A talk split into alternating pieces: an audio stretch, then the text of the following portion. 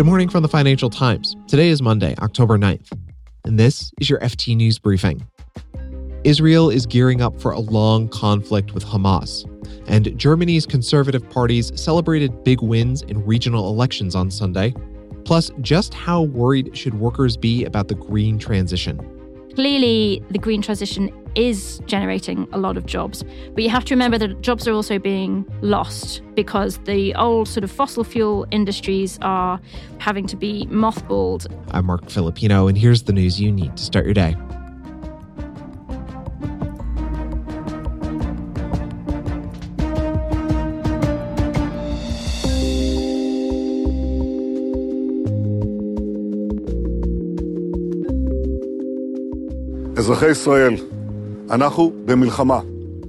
Israeli Prime Minister Benjamin Netanyahu said over the weekend that his country now faces a long and difficult war with Hamas. An unprecedented assault from the Gaza Strip hit multiple sites across Israel over the weekend. Israel has since responded, and now more than a thousand people are dead. Here to talk to us about the unrest is the FT's Middle East editor, Andrew England. Hi, Andrew. Hi, Mark. How you doing? I'm good, thanks. Uh, Andrew, walk us through what happened. Okay, at dawn on Saturday morning, around about 6, 6.30 a.m., Hamas, the Islamist Palestinian militant movement that controls Gaza, the Gaza Strip, launched a brazen, multi-pronged attack across the border of Gaza into southern Israel.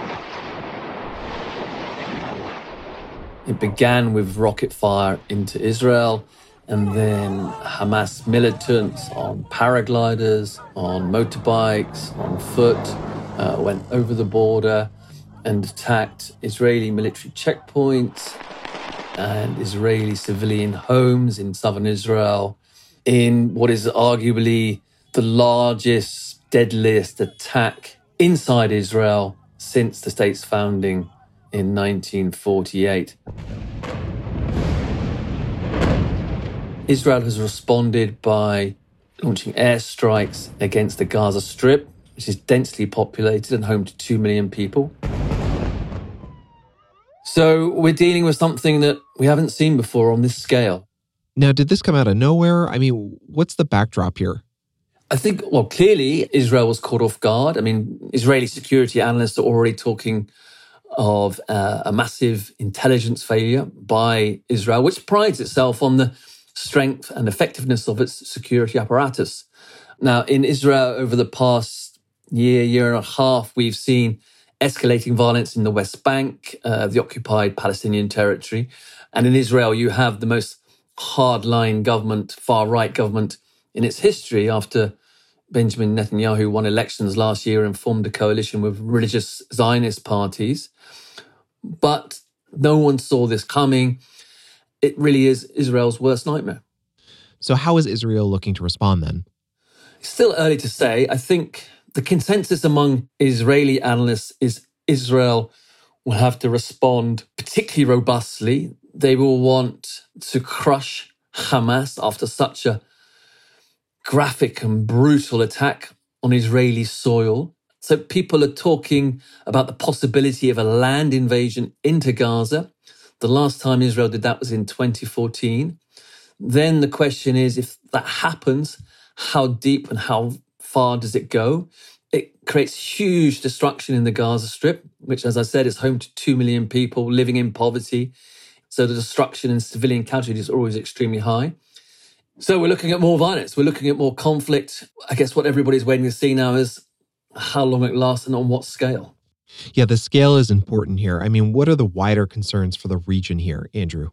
Well, the, the great fear is that this creates a, a broader conflict. To Israel's north, on the border with Lebanon, you have Hezbollah, the powerful Lebanese militant group backed by Iran.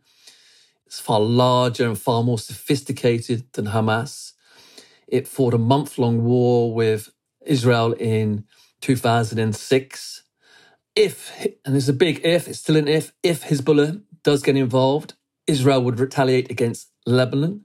And of course, if you start to have a broader regional conflict, then you start to bring in regional actors. And then, you know, all bets are off. Where does it go? How serious does it become? That's Andrew England, the FT's Middle East editor. Thanks, Andrew.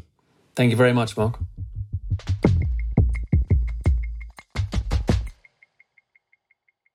Some voters in Germany are unsatisfied with Chancellor Olaf Scholz's government. Germany held regional elections yesterday. Exit polls showed that the main conservative opposition parties won both Bavaria and Hesse. What's more is the far right alternative for Deutschland party gained a strong showing. Sections of the AFD have been designated extremist by German intelligence. The overall outcome from the election underscores how unpopular Scholz's coalition government is. It's made up of his Social Democrats, Greens, and Liberal Free Democrats, and voters are unsatisfied with how these parties are handling issues like migration, inflation, and high energy costs.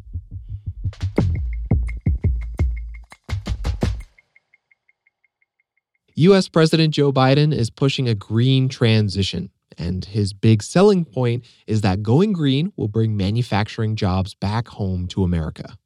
I've long said when I think climate, not a joke, I think jobs. I think jobs. Biden and other politicians claim that green technologies will create the employment of the future.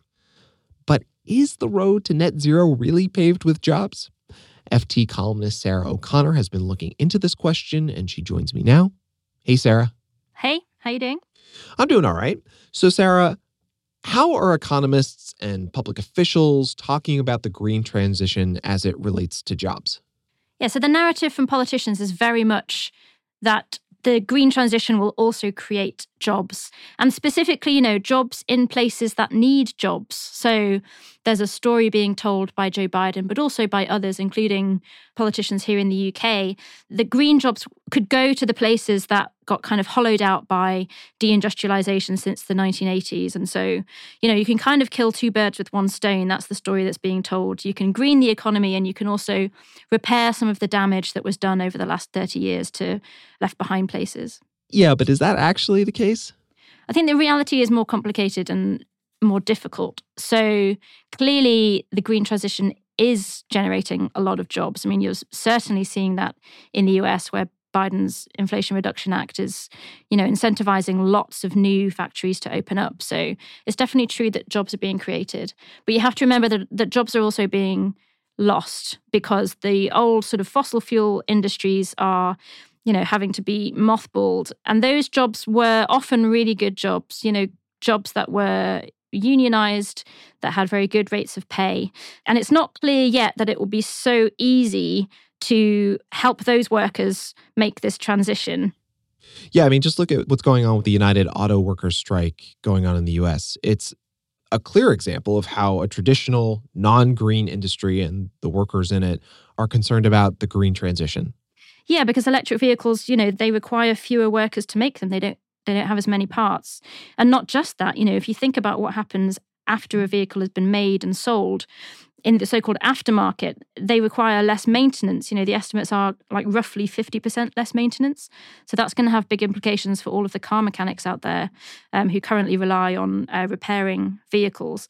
The same is true in lots of these industries that actually, as they transition to something that's greener, often that technology is less labor intensive, which fundamentally means like fewer workers overall. So I think that's a, a big challenge that we're only really starting to see the kind of on the ground effects of.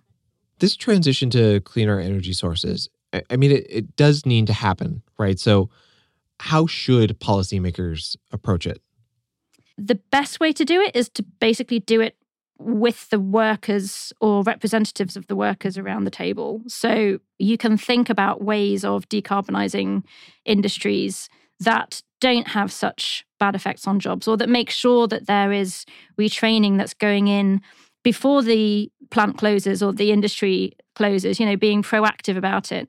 There are interesting things going on in Germany where one of the big unions for steelworkers has decided to bargain for a four day week for its steelworkers. So, you know, they're tying that into the green transition. They're saying, look, we understand that as steel plants shift to green steel, there will be less requirement for labor. That doesn't necessarily mean there could be less jobs, fewer jobs. You know, it could just mean that everyone works a bit less. And actually, that might be a transition that is beneficial for everyone. So I think there are ways of doing it, but the key thing is probably to make sure that workers have a voice in that conversation. Sarah O'Connor is the FT's employment columnist. Thanks, Sarah. Thank you.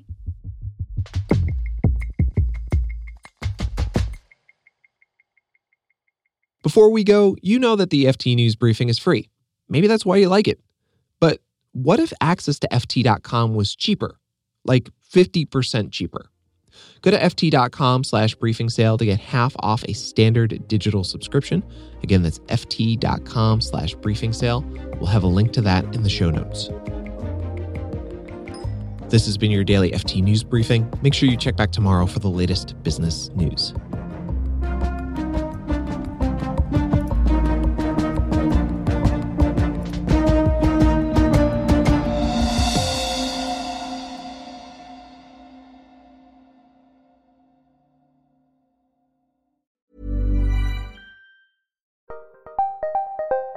Did you know the Capital Ideas podcast now has a new monthly edition hosted by Capital Group CEO Mike Gitlin? Through the words and experiences of investment professionals, you'll discover who was their best mentor, what's a mistake they made that changed their approach, and how do they find their next great idea. Subscribe wherever you get your podcasts. Published by American Funds Distributors, Inc. Hi, this is Matt and Sean from Two Black Guys with Good Credit. If you own or operate a business, whether it's a local operation or a global corporation, partnering with Bank of America could be your smartest move. By teaming with Bank of America, you'll enjoy exclusive digital tools, award winning insights, and business solutions so powerful you'll make every move matter. Position your business to capitalize on opportunity in a moment's notice. Visit bankofamerica.com slash banking for business to learn more. What would you like the power to do? Bank of America, N.A., copyright 2024.